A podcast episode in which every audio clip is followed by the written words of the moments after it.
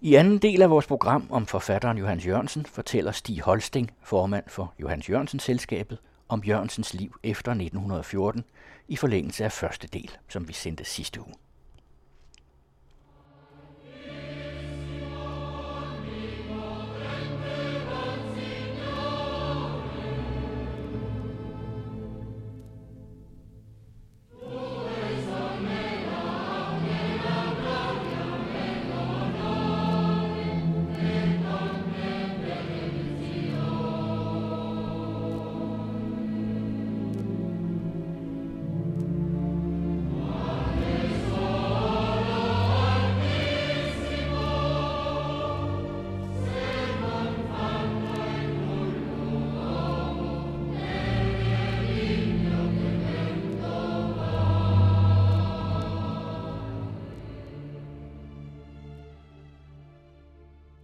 Han rejser til Siena.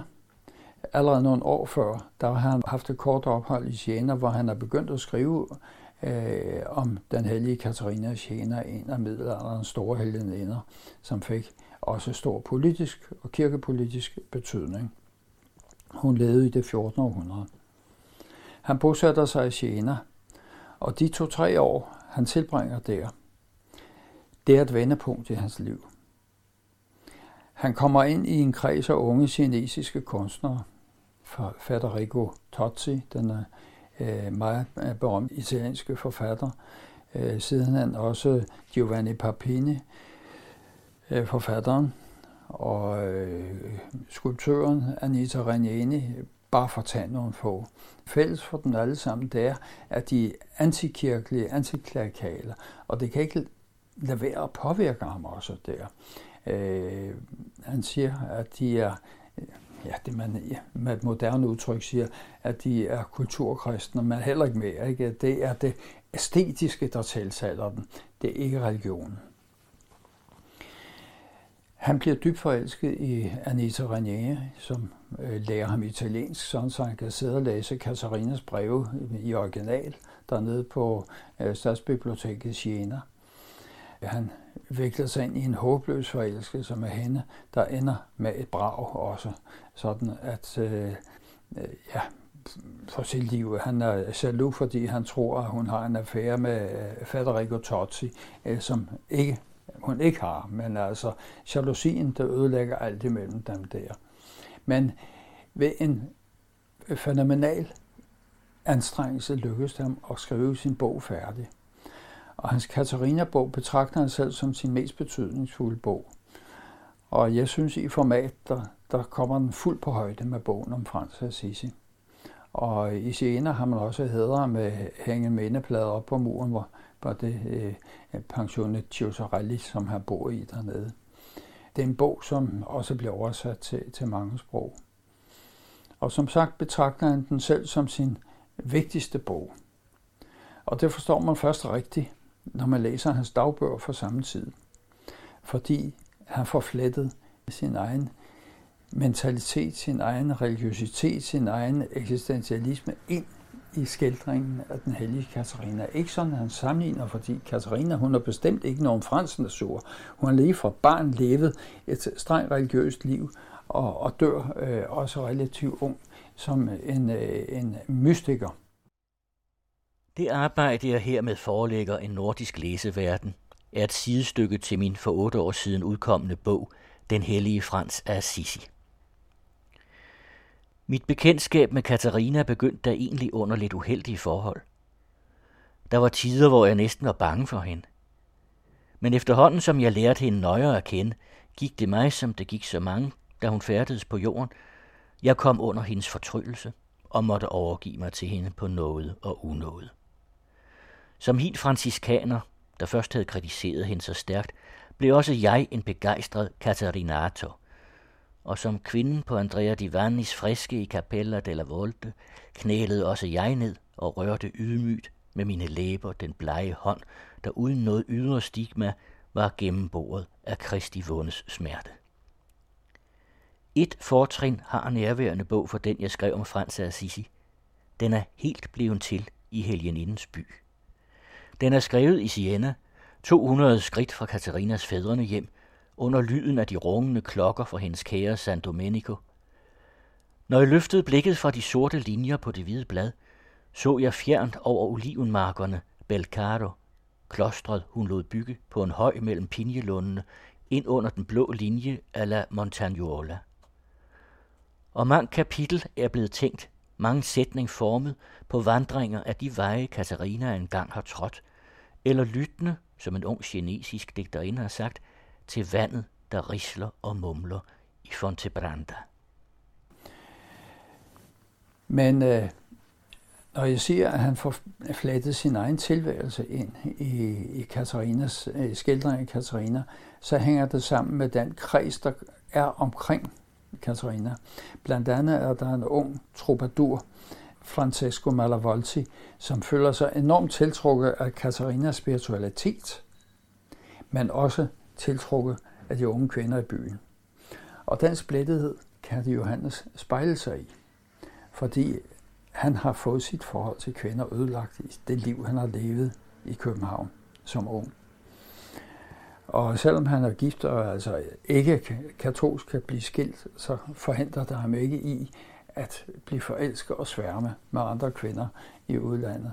Og til hans store øh, ulykke, kan man sige, så er han en type, hvor kvinderne sværmer om. Sofus Clausen siger selv, hvor man altid har troet, at det var Sofus, der var den store kvindebedårer det er Johannes. I endnu højere grad skriver Sofus Clausen. Kvinderne de lader sig tiltrække af ham, og øh, når man læser hans dagbøger, kan man også se, hvordan den ene efter den anden øh, byder sig til over for ham. Og det er selvfølgelig svært for ham, især når han sidder i udlandet og ser øh, den ensomhed, han ustandsligt føler dernede. Under sit øh, to-treårige ophold i Siena, der han måtte binde sig til en aftale til at komme og holde en række foredrag ved Institut Katolik i Paris over øh, franciskanske helgener. Det gør, at han i juli 14 må forlade Siena og øh, tage til Paris og holde de foredrag. Og under det første foredrag på instituttet, der sidder der på forreste række en ung øh, fransk kvinde, André Karoff. Efter foredraget så opsøger hun ham og fortæller ham, at hun selv har været væk fra kirken, men ved at læse hans bog om den hellige Frans, der hun fundet tilbage til sin barntro. Det gør jo et voldsomt indtryk på ham. Han der selv føler, at han er på vej væk fra kirken, der bliver han pludselig konfronteret med en, der i kraft af det, han har skrevet, er på vej tilbage til kirken. Det gør stort indtryk på ham. Og han ser hende flere gange og begynder at korrespondere med, ham, med hende, efter at han er taget tilbage til Siena. Øh, forelskelsen i Anita i Siena, den er ikke dunstet af det, og selvom brudet med, øh, med hende der kommer bræt, så efterlader det et dybt sorg i ham. Men øh, korrespondancen med den unge, kun 18-årige André Karoff i Frankrig, begynder at tage form af et virkelig godt venskab. Man har gennem tiden funderet meget over, hvordan var det forhold der. Den ensomme digter og den kun halvt så gamle øh, unge øh, franske øh, malerinde, som hun var. Men det var og blev et platonisk forhold. Og de knyttede et varmt venskab, da han senere han rejser til øh, Assisi i øvrigt på hendes råd, der følger hun efter et stykke tid efter og bosætter sig også i Assisi. Og deres venskab var i 20 år, til hun dør ret pludselig i 1933. Men hun får en stabiliserende øh, indflydelse på ham, øh, sådan at han langsomt falder til ro i sin øh, katolske livsholdning. Hun er en lidt øh, jeg vil ikke sige flagrende natur, men hun har sådan et temperament i hvert fald, der ikke svarer til hans. Så de har også nogle opgør indimellem. Men øh, i og med, at, at hun øh, får lagt en, en, en dæmper på hans, på hans øh, urolige sind, så får hun ham også bragt til en litterær øh, stabilitet. I bogen, der hedder Jordsalaffære, optræder hun som en han, men det skyldes jo, at, at øh, han skal passe på sit gode navn og rygte derhjemme. At man ikke tror, at han farter rundt med en, med en ung pige. Så hun optræder under han køn. Det gør hun i øvrigt også i hans bog om Alvernerbjerget. Hans øh, forfatterskab, det vokser så også samtidig med, med, med, med det der, men der, så dør hun som sagt pludselig i 1933 af en banal øh, operation. Det er uventet for hende, at hun dør, og det slår mig ret hårdt ned. Han skriver en, en øh, nekrolog over hende på fransk, som han lader trykke og sende til venner og bekendte, hvor han skildrer den betydning, hun har haft for ham og hendes liv der. Hendes dagbøger kom at kringlede veje til det kongelige bibliotek i København, hvor de ligger der.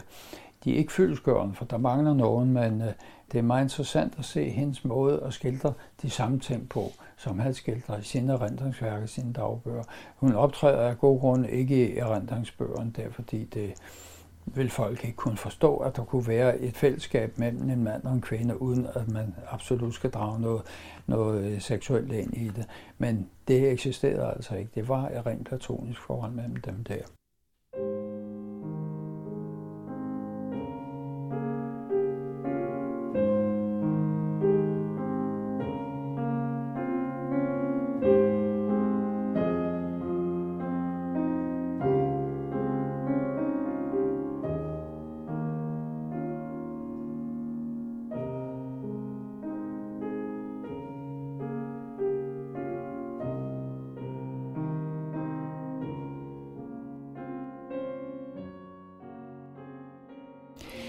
Men øh, jeg vil godt vende tilbage til noget andet øh, i hans forfatterskab, fordi han allerede i sin tid øh, som redaktør af Tårnet, der oversatte han jo ikke mindst fransk litteratur. Han oversatte både Mallarmé, han oversatte Flaubert, han oversatte øh, Baudelaire øh, til dansk. Og der eksisterer en lille bog, der hedder Fremmed frugt, med digte som er fra forskellige øh, lande, som han, som han har oversat. Han kalder den øh, som med undertitel Udvalgte oversættelser af europæisk poesi. Han var jo sproggeni. Han kunne jo mange sprog. Man kan bare se de sprog her, som han har oversat digte fra. Øh, italiensk, fransk, engelsk, tysk, svensk og latin. Han var virkelig en sprogmand, ikke? Og når nu taler om oversættelser, så er der altså øh, modifikationen, for det er jo gendækninger. Han kunne ikke bare nøjes med oversætte. Han gendigtede tingene. Og det, jeg vil øh, trække frem her, det er digt på tysk. Den tyske digter Josef von Eichendorff. Og digtet hedder i Johannes Jørgensens gendækning, der slår et ur langt borte. Og jeg skal komme tilbage til bagefter, af hvorfor jeg har valgt det her digt. Der slår et ur langt borte. Først fire slag, så et. Natlampen brænder døsigt. Din lille seng står ret. Hør vinden, hvor den klager. Det er som en, der græd. Det er som om jeg hørte en stemme, tynd og spæd. Det er, som stod du derude og bankede sagte på, du havde dig kun forvildet. Du ville ej fraskå. Som kunne jeg endnu en gang fagne min lille dreng og bære dig endnu en aften hen til din lille seng. Ak Gud, det er kun drømme, kun suk af nattens vind. Længst fandt han vejen hjemad og fandt i himlen ind. Øh, Eichendorff har skrevet det digt over, at han mistede en lille datter. Men Johan Jørgensen har skrevet om, for han mistede en lille søn, Bengt, øh, som ganske lille. Det er derfor, han lavede det om til, som kunne jeg endnu en gang fagne min lille dreng. Men det var altså i Eichendorffs digt en lille pige. Og han skriver altså om her, at der er et ur langt borte, der slår langt borte først fire slag, så et ligesom trapper nedad. Ånden forsvinder langsomt. Ikke? Natlampen brænder døsigt. Din lille seng står ret. Han har skildret øh, episoden i sine erindringer om, da drengen dør.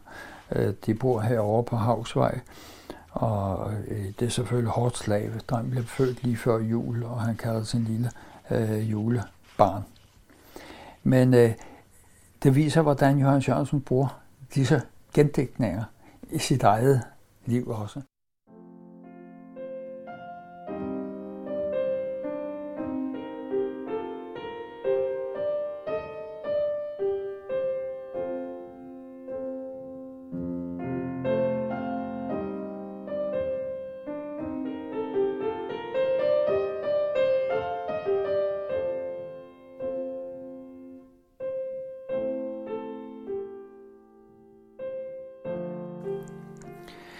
Og så er det, han øh, i 1937 øh, møder den unge østriske kvinde Helena Klein i Salzburg, hvor de så i øvrigt også bliver gift.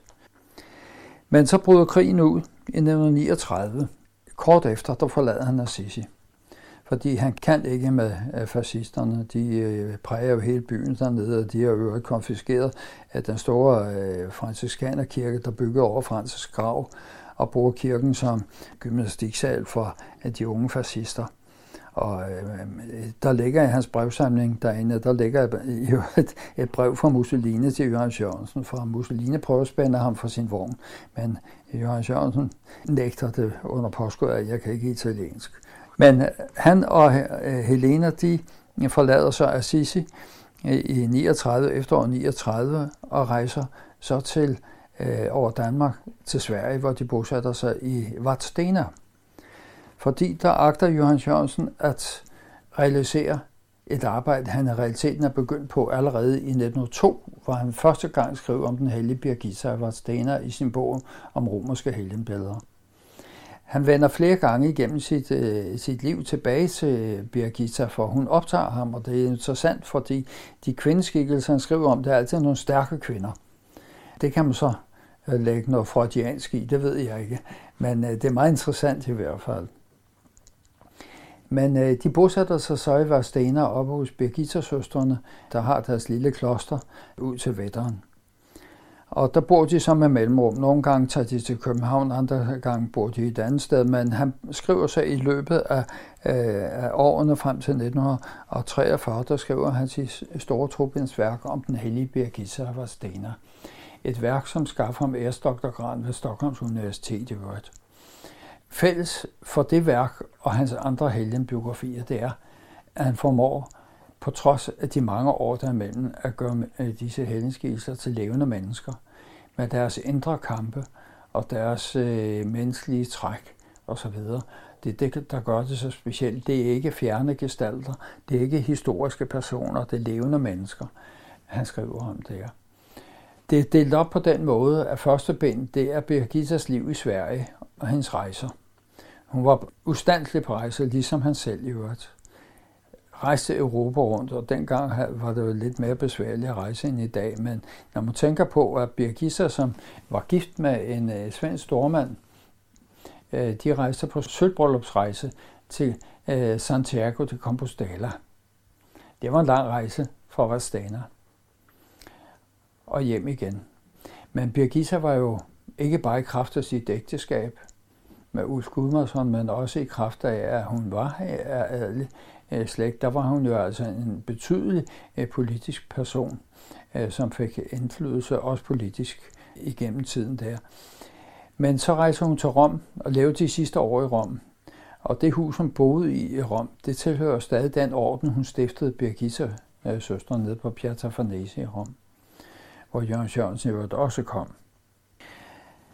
Det blev hans sidste store bog. Den sidste bog, han skrev, der var en lille digtsamling, øh, som hedder Fyn og andre digte. Dante indtager i hans liv også en stor øh, øh plads både litterært selvfølgelig i kraft af sin, øh, hans store øh, guddommelige komedie, som Jørgen Jørgensen allerede som dreng læser igennem i sin øh, morbrors øh, øh, bogsamling dernede, men også sidenhen, fordi han hos Dante finder øh, nogle paralleller. Han finder skæbnefællesskab. Dante er digter, ligesom Johannes. Han prøver ikke at stille sig på niveau med Dante, det er slet ikke det, der er inde. Men han øh, fører noget, en skæbnefællesskab ind. Dante er hjemløs. Han flakker også om. Det gjorde Johannes også. Han forelsker sig i unge piger. Det gjorde Johannes også der. Altså hele det der liv som hjemløs, øh, vejfarende og så videre der, det kan Johannes sætte sig ind i der. også på grund af Dantes format som digter selvfølgelig. Der. Men det gør, at øh, han øh, skriver et, øh, et langt digt, der hedder Dantes Stemninger, øh, som lige så meget handler om Johannes, som om Dante. Om Dantes forhold til Beatrice. Og her vil jeg sige, at det handler om Johannes forhold til Anita i Siena. Altså den unge italienske kvinde der, som i den grad betager ham. Øh, og som er til stede i Siena-bogen uden navnsnævnelse.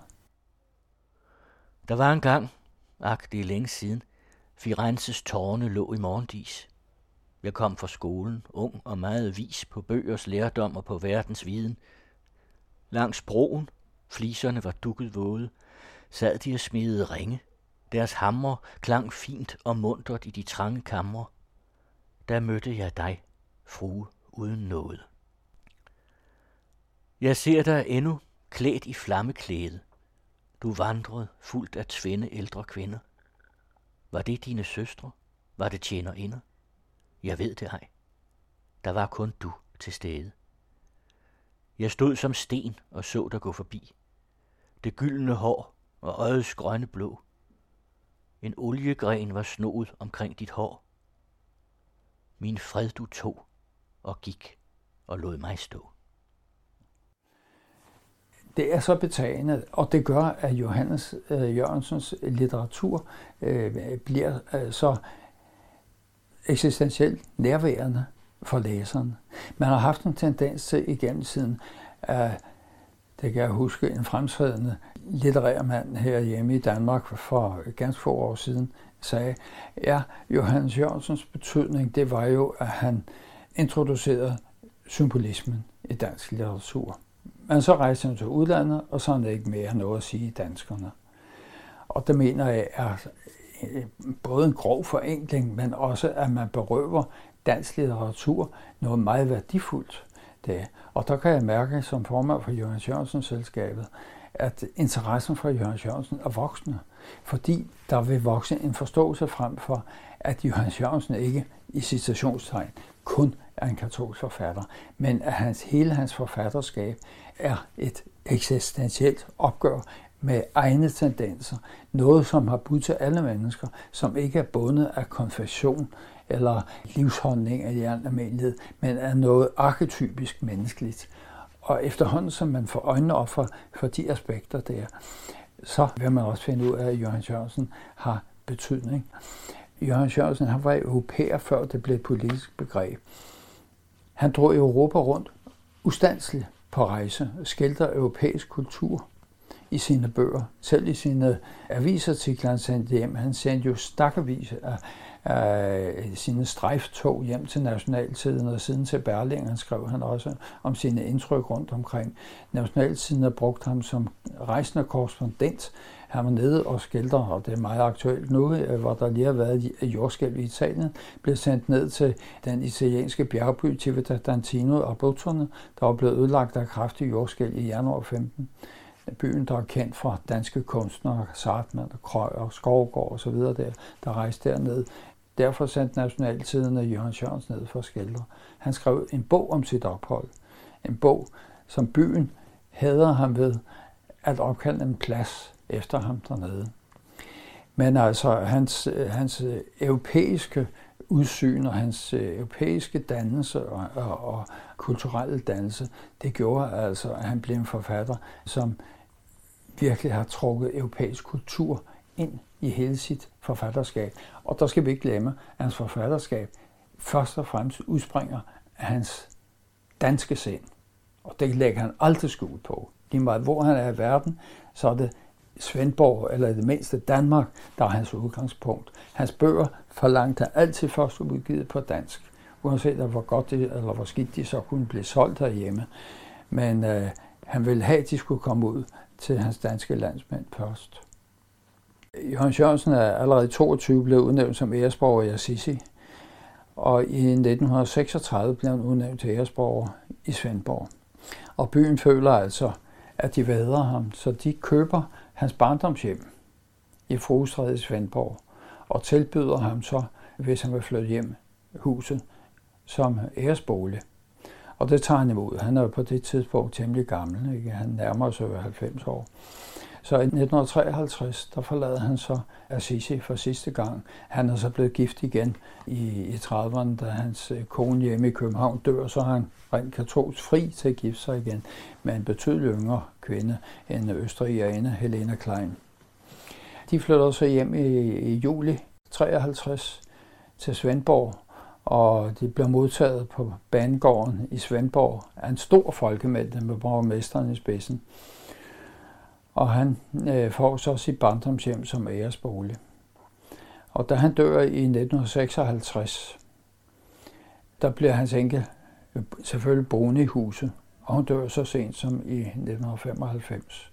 Der overtager så kommunen øh, hele huset der, og hele huset bliver så indrettet som minde øh, stuer for ham der.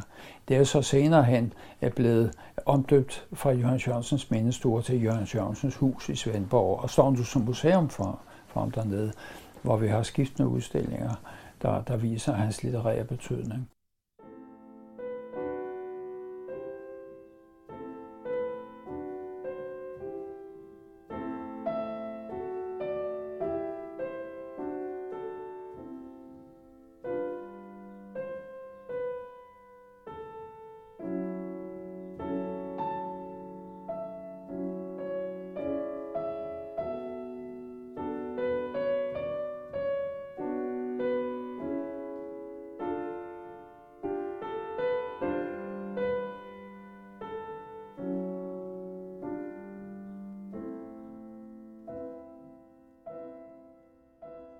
Udsendelsen var tilrettelagt af Lasse Hemmike, og musikken I hørte var med Niels Lacour på klaver, momenter for klaver, poetico og andante cantabile og La Voce di Assisi. Citaterne blev læst af Carsten Farov.